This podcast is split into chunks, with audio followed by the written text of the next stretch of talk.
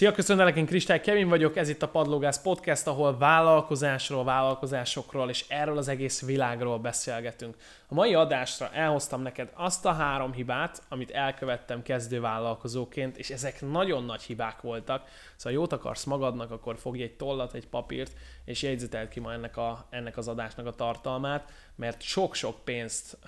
nem fogsz az asztalon hagyni, mint ahogy én tettem annak idején 2018-ban.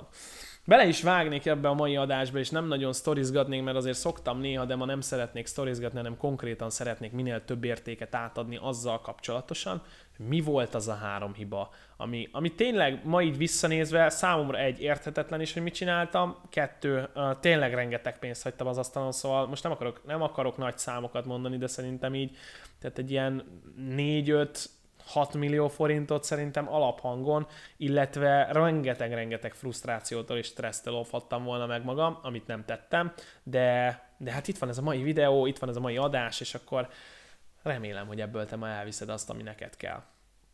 Az első hiba, ami, ami a leginkább, leginkább hiba volt, hogy a,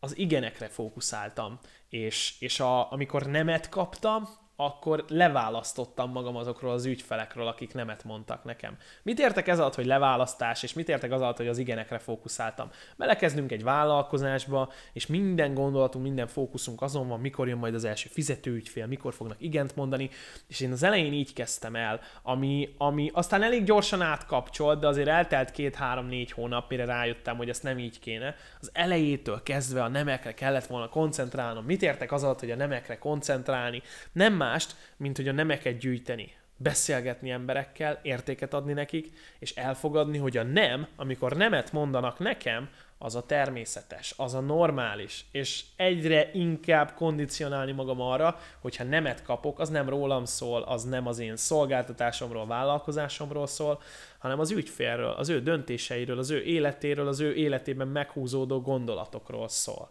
Ez volt az első hibám. Amit még hozzátettem az előbbit kicsibe, hogy leválasztottam magam azokról az emberekről, akiktől nemet kaptam. Kaptam az elején 38 darab nemet, és mind a 38 emberről szinte leválasztottam magam. Ez egy picit energetika és egy picit spirituális oldal, ami azt jelenti, hogy amikor nemet mondott nekem valaki, akkor magamba azt mondtam, hogy akkor húzzál el a melegebb éghajlatra, ha nem vásárolsz tőlem. Természetesen nem ilyen formában, de valami ilyesmi volt a lényeg. Ha nem vásárolsz tőlem, mivel megsértődtem, az egóm jelzett, bekapcsolt, azt mondta, hogy hát hát basszus, csesződjön meg az ilyen ember, aki nem veszi meg az én cuccomat, az én szolgáltatásomat, ő nem jó ember, én többet vele nem is akarok beszélni. Ezt tettem 38 emberrel, akiket elég valószínű, hogy ha nem választottam volna le, akkor lenne most egy kellemes élményünk közösen, visszakereshettem volna őket, vagy kereshettek volna ők, és most az a 4-5 millió forint pluszba itt lenne az én pénztárcámban, az én zsebemben. Ez az első dolog, amit ha csináltam volna, vagy ha másképp csináltam volna, akkor valószínű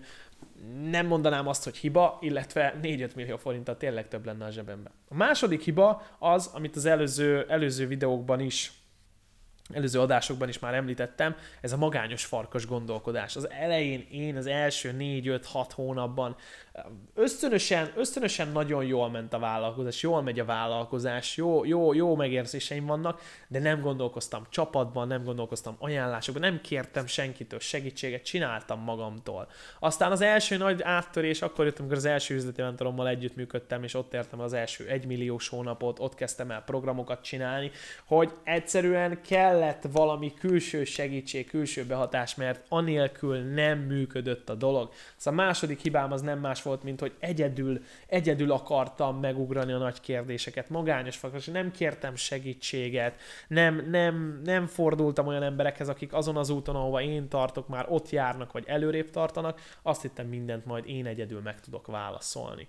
A harmadik dolog pedig az, hogy ösztönösen vállalkoztam. És ma a mentorátjaimnak az egyik legnagyobb lecke és az egyik legnagyobb előny, ha most, most jönnek hozzám és most tanulnak tőlem, az az, hogy már az első pillanattól kezdve számolunk, statisztikát nézünk és figyelünk arra, hogy a vállalkozás ne csak ösztönből menjen. Fontosak a megérzések, fontosak az érzelmek, az emóciók, az intuitív, tényleg az intuitív irány egy vállalkozásban. Nagyon fontos, mert mindig a szív útja mutatja meg majd, meg a megérzések mutatják azt meg majd, hogy merre érdemes menni, hol fogom jól érezni magam, hol van az én utam. De, de nagyon fontos, hogyha nem nem biztosítunk teret az intuíciónak azért, mert folyamatosan stresszelünk, bizonytalanok vagyunk, és frusztrációnk van amiatt, hogy mikor lesz bevételünk, mennyi a bevételünk, elköltjük a bevételünket, nem számoljuk, nem mérjük, nem nézzük, egyszerűen egy bizonyos szintig elvisz. Engem elhozott 30 millió forintig az elmúlt két évben,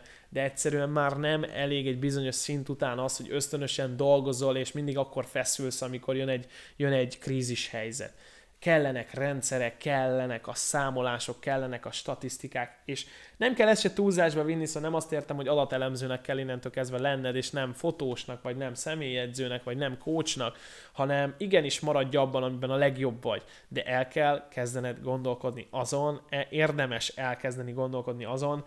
hogy mitől lehet a vállalkozásod és a munkád hatékonyabb, mitől lehet magasabb színvonalú, hol csúszik el a folyamat, hol megy el az energia, hol fut ki a pénz, mikor költesz, mennyi pénzt költesz, és később, következő adásokban majd fogok erről is beszélni, hogy, hogy én például személy szerint úgy költöttem a pénzt, hogy nem is értem, hogy mire, meg hogy hova ment el ennyi pénz, és így néztem aztán hónap végén, hogy hiába kerestem másfél milliót, nem igazán van belőle pénz, nem marad belőle pénz, és aztán következő hónapban megint meg kell dögleni, meg kell feszülni, és stresszelni kell azon, hogy milyen bevételek lesznek, és persze ez a, ez a, ez a nyomás, ez a, ez a, hogy ott voltam már a fal mellett, és már nagyon ütögetett a, a helyzet, ez vitt arra, hogy aztán barom jó teljesítményre voltam képes. Csak hogy aztán ez lelkileg, meg szellemileg mennyire terelő és mennyire, mennyire nehéz, az megint egy másik kérdés. Összefoglalva, hogy legyen egy ilyen fő eszenciád erre a mai alkalomra, amit itt, itt beszélgettünk és tartottunk. Első hiba az, hogy Egyedül akartam mindent, mindent egyedül akartam megoldani, magányos farkasként nem működik. Második, amit akartam, az, az vagy nem is akartam, hanem inkább ösztönösen, intuitívan dolgoztam a vállalkozásomon, ami, ahol nem mértem, nem volt statisztika, nem számoltam a dolgokkal, csak úgy mindent úgy durvele Balázs, csináljuk valahogy, nem számít. És az utolsó pedig az igenekre fókuszáltam, és nem a nemekre nem fogadtam el a nemeket, az egóm jelzett folyamatosan, leválasztottam magamat azokról az emberekről, akik nemet mondtak, és, és nem kérték a szolgáltatásomat, magamra vettem. Ha ezen a három hibán te már az elejétől kezdve dolgozol, akkor nagyon-nagyon sok mindent meg fogsz magadnak spórolni, rengeteg pénzt, rengeteg időt és rengeteg frusztrációt. Köszönöm, hogy itt voltál, kövess be a többi platformon, találkozzunk valahol máshol is, következő adásban találkozunk. Szia!